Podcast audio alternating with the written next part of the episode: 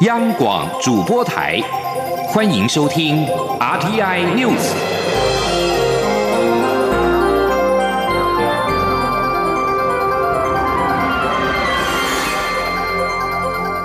听众朋友您好，欢迎收听这节央广主播台提供给您的 RT News，我是张顺祥。首先把新闻焦点关注到是美国成长趋缓跟贸易战的疑虑，美股暴跌都超过了百分之三。由于市场担心美国经济成长趋缓，加上质疑华府跟北京是不是能够落实贸易战休兵，美股三大指数四号同步重挫超过百分之三。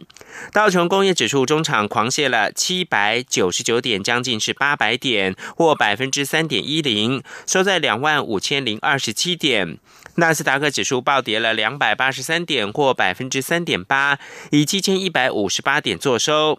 标准普尔五百指数重挫了九十点，或百分之三点二四，来到了两千七百点。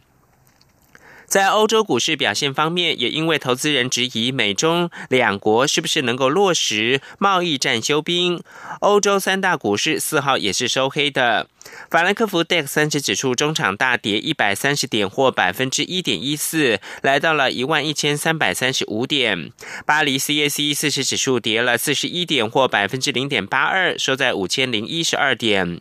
伦敦金融时报白种股价指数是跌了三十九点，是以七千零二十二点作收。同样是跟财经有关的，就是大法官受理军人年改申请事宪，四号在宪法法庭召开说明会。邀请申请人及相关机关代表到庭厘清立法的事实。申请事宪代表，也就是立委曾明宗等人主张，军人年改违背了信赖保护原则，侵害人民的财产权，期盼大法官宣告争议的条文违宪。而关系机关代表，也就是政务委员林万益则表示，退抚基金财务危机严重，改革有急迫性。希望大法官能够做出和宪的解释，以平息纷争。请记者刘玉秋的采访报道。政府推动年金改革，国民党及无党籍共三十八名地委认为，军人年改陆海空军军官士官服役条例中关于退出给予的修正部分规定有违宪之余，申请释宪。大法官受理后，在宪法法庭召开说明会。国民党立委曾明宗、古志阳、吕玉玲以申请人身份说明申请理由，而以行政院政务委员林冠义为首的相关机关也在会中表达立场。申请方代表在会中主张。军人退出给予属个人财产权，并非年金。政府从未检讨政策造成的基金破产原因，政策造成的基金缺口，非但会编列预算拨补，未尽基金拨补责任，反而大幅扩张财政支出，推动前瞻基础建设。近五年税收超收，显见政府财政充盈。推动军人年改，不仅违背现代保护原则，侵害人民财产权，也违反法律不溯及既往原则。因此，请。大法官宣告军人年改回宪无效，且为了避免造成宪法基本原则及宪法保障人民法益不可回复的重大损害，恳请大法官作出解释前，相关争议条款停止适用。曾明宗说：“这么重要的军人的年金改革，有一个大各方能够接受的精算报告都没有，怎么做决策？所以他到底节省了多少？”经费也不清楚，所以我觉得这样的改革非常非常的粗糙，而且外界也不相信。关系机关代表政务委员林焕义则说，退抚金原本确实为 N 级制，但随着七零年代后军工教的薪俸大幅提高，导致退抚金也跟着大涨。为确保退抚金给付额度，基金不可能从事高风险投资，以至于获利很低。虽然基金不足以应应给付时，政府有最后支付保证责任，但这是永无宁日的责任。人口老化、国人平均余命拉长等因素，让退抚基金。经财务危机严重，改革有急迫性，盼大法官作出和宪解释，以平息纷争。这场说明会，十五位大法官全部出席，正访方代表到庭厘清立法事实后，大法官将进行后续审理，再做成违宪与否的解释案。中广播电台记者刘秋采访报道。同样是一个争议的问题，就是核一厂一号机今天除役，为了处理核废料的问题，时代力量党团在四号提出放射性废弃物管理条例草案，要求要成立隶属于行政院的独立机关核废管理委员会，统筹相关的事务，并且要纳入公民参与跟资讯公开的机制，也呼吁行政部门要提出相对应的草案，积极的回应。以核养绿公投过关之后，让核电厂延役声浪再起。不过，民进党政府会坚持二零三零年非核加盐的关键，除了是核安疑虑之外，最重要的就是核废料问题难以处置。不但受到当地民众、环保团体的反弹，地方政府考量选票压力，也难以同意。究竟核废料该何去何从呢？难道真的没有解放吗？请记者杨文军的专题报道。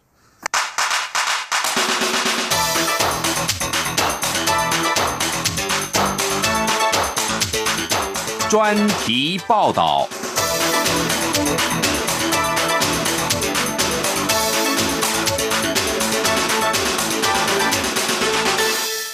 赞成要盖继续用核废核电厂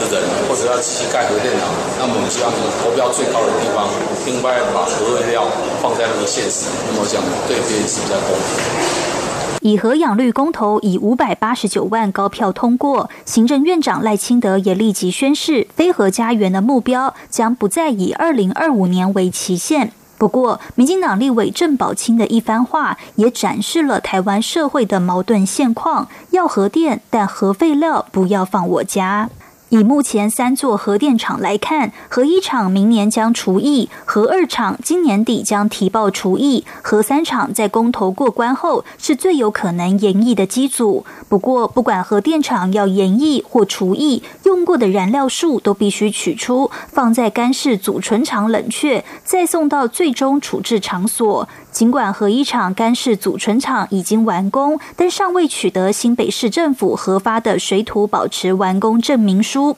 核二厂尚未开工，但也尚未取得新北市净流废水污染消减计划核准。新北市政府在二零一七年的一场会议中直言，在核废料最终处置厂址未确定前，坚决反对于核一厂内新建任何形式的组存设施，更不容许成为核废料最终处置厂。显示他们担忧干式组存厂极有可能成为最终处置场所。至于蓝屿核废料迁出议题，台电公司曾经选定金门乌丘乡及台东达人乡作为暂时存放的地点，但最后都因为当地县市政府反对举办公投而告吹。台电发言人徐兆华说。要比如说之前放的蓝屿那个要移出来，要移出来，我们总是要找个地方来放嘛。那之前是是有乌丘跟达人那边有一些之前有有一些潜在的一个一个地点，可是地方要必须要公投来决定，他到底同不同意。但是这个公投都一直迟迟没有办法办理。核电厂未来若要延役，就会造成更多核废料。但不管延役与否，现有的核废料本来就该寻找解决方法。在与学者及官员访谈后，可以推敲出未来核废料将有三种解方，分别为境外处理、境内寻找集中式储存厂，及在科技进步之下消灭核废料或让它有更大用处。清华大学教授李敏指出，蓝屿低阶核废料在当地已经摆放二十年，不管是组存厂的背景辐射量、居住地辐射量，都已远低于台北市。但在环保团体毫无根据的抨击之下，必须迁移。若核废料在台湾难以找寻暂时摆放的合适地点，李敏认为，为何不能暂时摆到国外去？他指出，国际上有些国家愿意接受核废料，包括澳洲、哈萨克及蒙古，因为这些国家本来就生产铀矿。既然把铀矿挖掉了，为何不能把东西摆回去？他说：“其实有一些 candidate，澳洲、哈萨克、蒙古，为什么这三个？他产铀矿，他产铀矿，好，所以那铀矿在他那儿本来就产生放射线，对不对？我把铀矿挖掉了，我怎么把东西摆回去嘛？”但是这个事情呢，正在进行当中。那有没有可能成功？我觉得会有成功的机会。至于国内部分，根据台电规划，最终处置厂今年起将进入选址作业，但在最终场地出炉之前，面对蓝雨废弃物或干储无法启用，造成炉芯燃料无法移出，他们打算先建设集中式的储存设施，为放射性废弃物寻求妥善的去处。台电公司指出，集中式储存厂一方面可以解决蓝雨的废弃物，也可以让新北市政府放心。目前选址作业已拉高到行政院层级，成立了永续发展委员会飞河家园推动专案小组，由张景森政委主持。不过，厂址的选择及是否新建仍有待寻求社会共识。另外，随着科技进步，核废料是否有更先进的处理方式？核二厂前厂长林文昌指出。现在台湾已开发出减容及固化相关技术，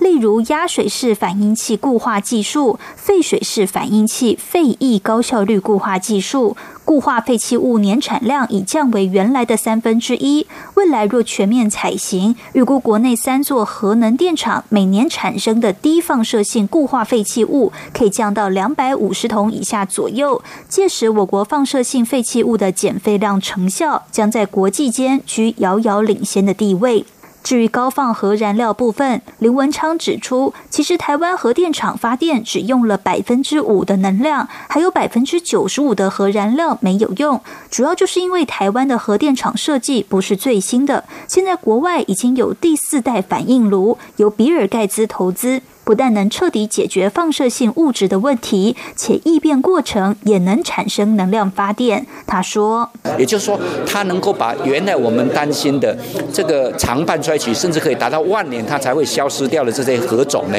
把它消灭掉。消灭掉以后，就剩下很短半衰期，就是跟我们一般的低阶放射性废弃物一样。这个是未来我们觉得可以在二十年、三十年之内一定可以实现的。”观察目前台湾核废料处理现况，低放废弃物如防护衣、电子零组件等，通过焚烧、压缩或水泥固化，储存于五十五加仑镀锌钢桶内。目前暂存于各核电厂的废料储存库或蓝宇的储存场。根据台电公司提供的资料，截至九月底止，目前核一、核二、核三厂加蓝屿储存厂及研究所产生的废弃物，共有二十四点三万桶。除役之后，预计将有五十八点九万桶。至于高放射性废弃物，也就是使用过的核子燃料，目前都还在燃料池当中。目前共有一万八千零七十束，核一厂还有放在反应炉芯的八百一十六束。预计能容纳所有核废料的最终处置场所面积，至少需要约二十六公顷。近期空气污染越来越严重，此次的以核养绿公投及每年降百分之一火力发电公投，都可看出台湾民众期盼稳定供电的同时，电力来源必须干净且兼具健康环保。尽管核电厂是否延役还在讨论阶段，但随着科技进步，核废料问题可能从被动等待变积极运用。政府应以更合理、客观方式为台湾规划可长可久的能源政策。中央广播电台记者杨文君台北采访报道。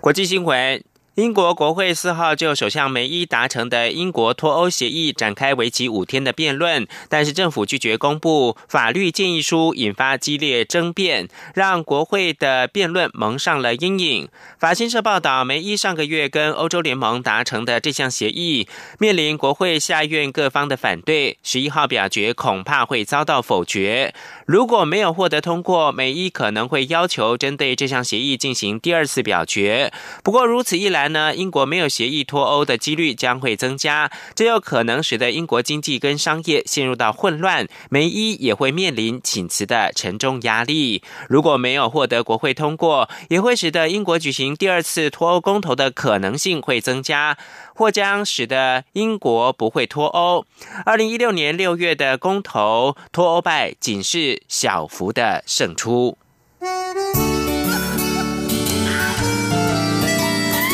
阳光穿透了世界之窗，是阳光环绕着地球飞翔。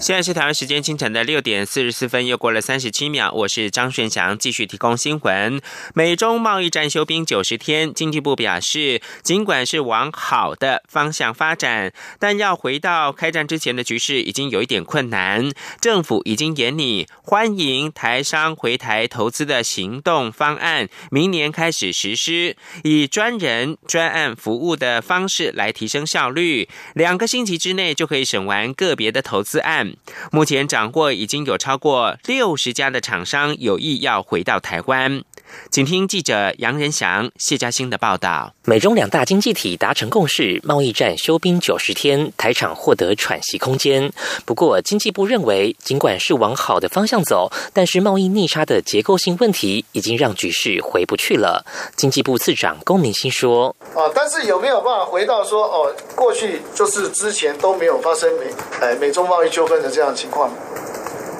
我们判断是有点困难哦，这个是因为有结构上的问题。为因应美中贸易战，经济部成立专案小组，行政院也拍板欢迎台商回台投资行动方案，强调专人专案服务回流台商，扫除投资障碍，且以跨部会联席审查，大幅提升行政效率。个别投资案提出两周内就会完成审查。根据经济部科技部透露，目前已有超过六十家大型企业、中小企业有意回台投资，会持。续追踪。就长期而言，经济部重视的是回流台商在地产业如何转型升级，因此携手财政部研拟相关配套，以税金抵减来鼓励导入智慧机械。预计五号六号就会向行政院长赖清德报告，争取支持。龚敏欣说：“方向上还是在于啊，采用呃智慧机械的一些相关设备跟软硬体的话。”哦，那通过一定的程序的审查以后，我们可以获得一些租税上，呃的一些哦抵税了。除了智慧机械外，经济部也要向赖奎争取，将五 G 相关应用设备纳入租税抵减范围。至于中方可能扩大对美采购，恐排挤到台湾订单。经济部认为，我方输往中国产品里，能源、农产品的比例相对不高，影响应不大。至于工业产品，则有待中方公布采购清单才能评估。同时，也要观察中国市场的接受度。中央广播电台记者杨仁祥、谢嘉欣采访报道。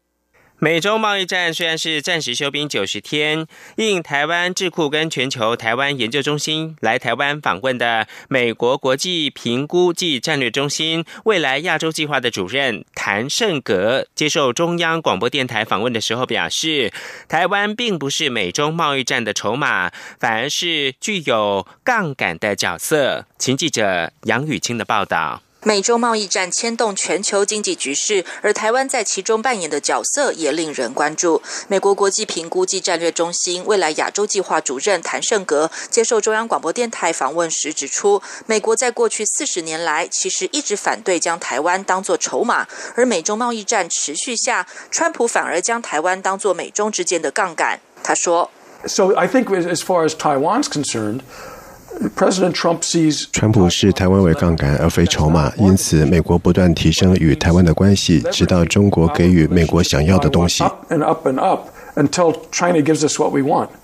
而面对两岸关系，尽管中国使用各种方式打击台湾的国际地位以及挖走邦交国，不过谭胜格指出，之前中美洲几国陆续与台湾断交，也让华府极度不满。不光是因为中国将手伸入所谓美国后院，同时也让两岸之间增添不稳定因素，恐怕会打破现状，这并非美国乐见。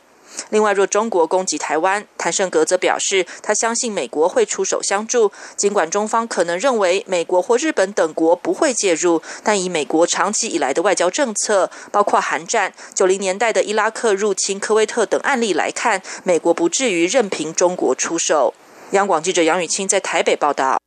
政府力阻非洲猪瘟疫情传入台湾，农委会代理主委陈吉仲表示，已经透过陆委会海基会表达，希望跟中国共同的防疫，呼吁中方让我方组队到对岸了解实际的疫情跟案例。不过，虽然我方持续主动通报防检疫的资讯，但是对岸仍是降低通报频率，而且还是选择性的回复。请记者谢嘉欣的报道。为防堵中国非洲猪瘟疫情袭台，农委会等单位全面动员。农委会四号召开记者会指出，防疫需要全民配合，防检局网站将公布各项防疫工作作战计划及相关进度，例如三号起展开为期一个月的厨余养猪稽查等。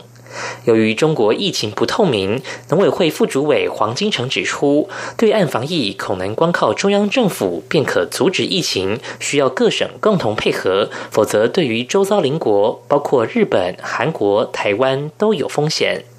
农委会代理主委陈吉仲当场呼吁中方与台湾展开共同防疫，他已透过陆委会、海基会传达此事。他说：“尤其是我们又跟对岸这么近，所以如果有机会的话，那除了组团去看以外，我们也甚至可以提供我们的相关的技术协助。那我们希望是有这样的一个合作的开始，而且我们有跟对岸签了一个两岸的一个防疫协定。那我们当然是希望说这样的协定可以来持续。其实这个都是为了两个国家的防疫。”的角度来出发的。不过，黄金城也提到，近期两岸交流减少，我方虽持续主动通报防检疫相关资讯，但对岸已降低通报频率，而且是选择性回复。另外，农委会将在二十一号举办防疫演练，针对疫情若发生在养猪场密集区、小养猪场以及海巡、海关等检疫点做演习，同时不排除明年在不同县市加强操演。中央广播电台记者谢嘉欣采访报道。由于各界反映原定明年一月二十六号立委补选日期跟学测撞期，中选会在四号下午临时召开委员会议，决议要延期到明年的一月二十七号举行，以兼顾考生跟家长的权益，也避免影响到学测跟投票的进行。而民进党立委补选协调小组四号也举行了第一次会议，并邀请有意参选者到党中央表达意见。协调小组成员郑运鹏会后转述表示，为了配合中选会的补选时程，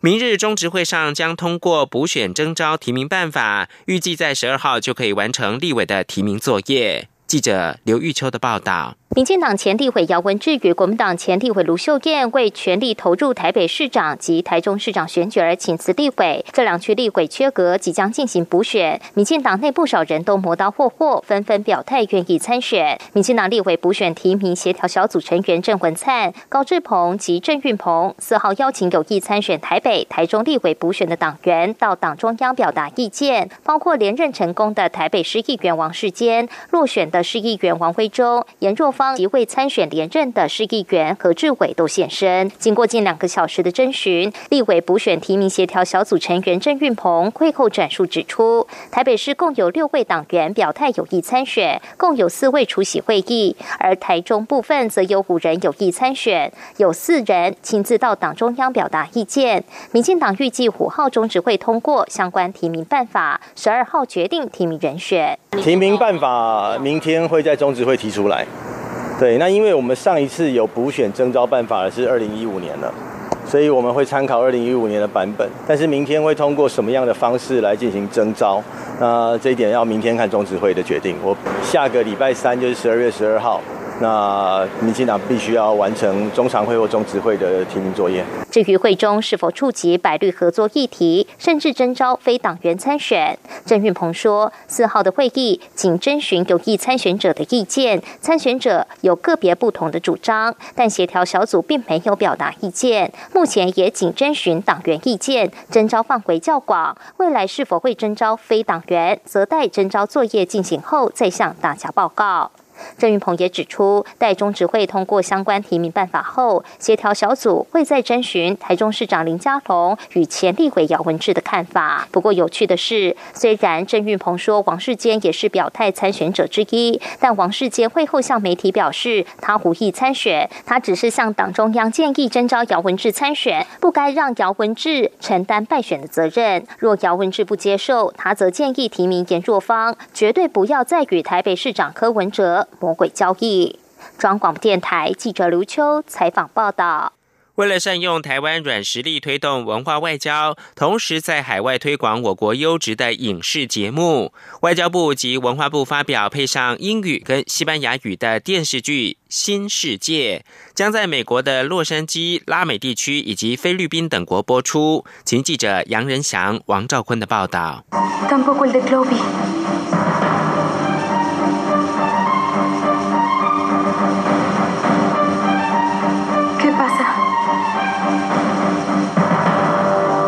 Y si quien quitó nuestros amuletos no fue Cricket, sino Clovy。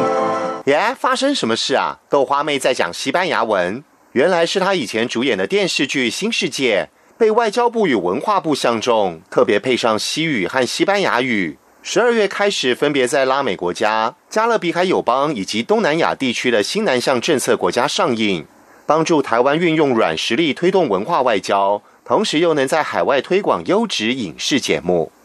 在记者会上，新世界演员豆花妹、李佳玉、潘博熙以及陈文山一开始就用西班牙语跟英语打招呼。豆花妹开心表示，看了外语配音之后，发觉自己变得更性感了。然后就发现自己角色原本没有那么性感，可是配了之后，我觉得变得好性感，好有魅力哦，女人味又加了好多分。李佳玉受访时也笑说，声音表情非常重要。观赏配音版本后，发现配音者的声音表演比自己厉害很多，而且他也很开心，在外交部与文化部的协助下，这部作品可以走向国际。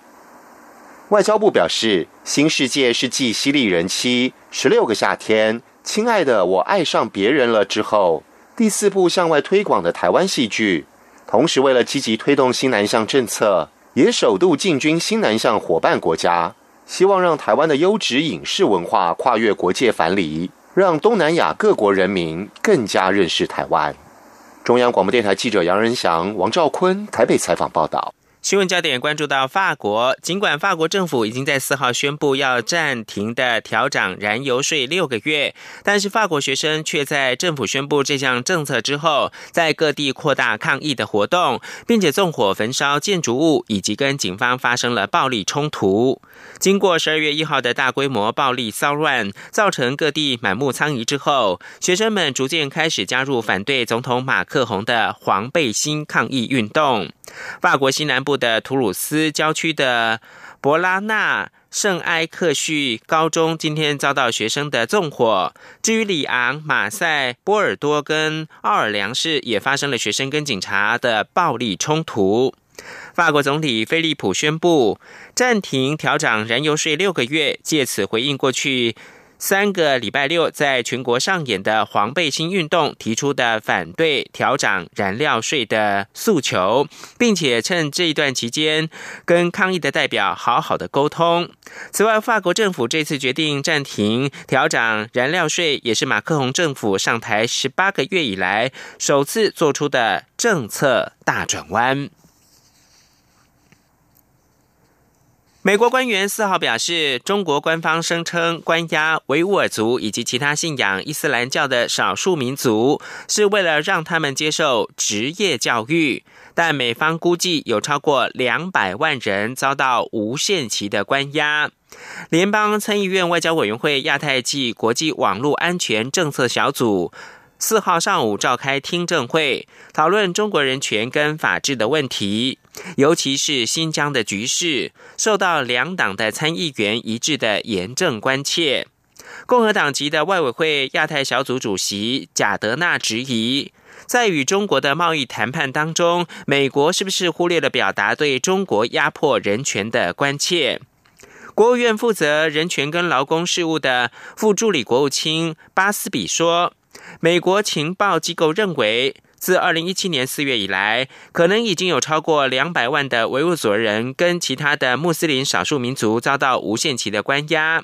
而中国声称，那些在教育营是为了让失业而且是缺乏专业技能的年轻穆斯林有职业教育的机会。他在听证会上面还表示。美国注意到中国对少数民族的压迫，不止在新疆建立许多的再教育营，甚至把同样的做法搬到宁夏回族的自治区。以上新闻由张顺祥编辑播报。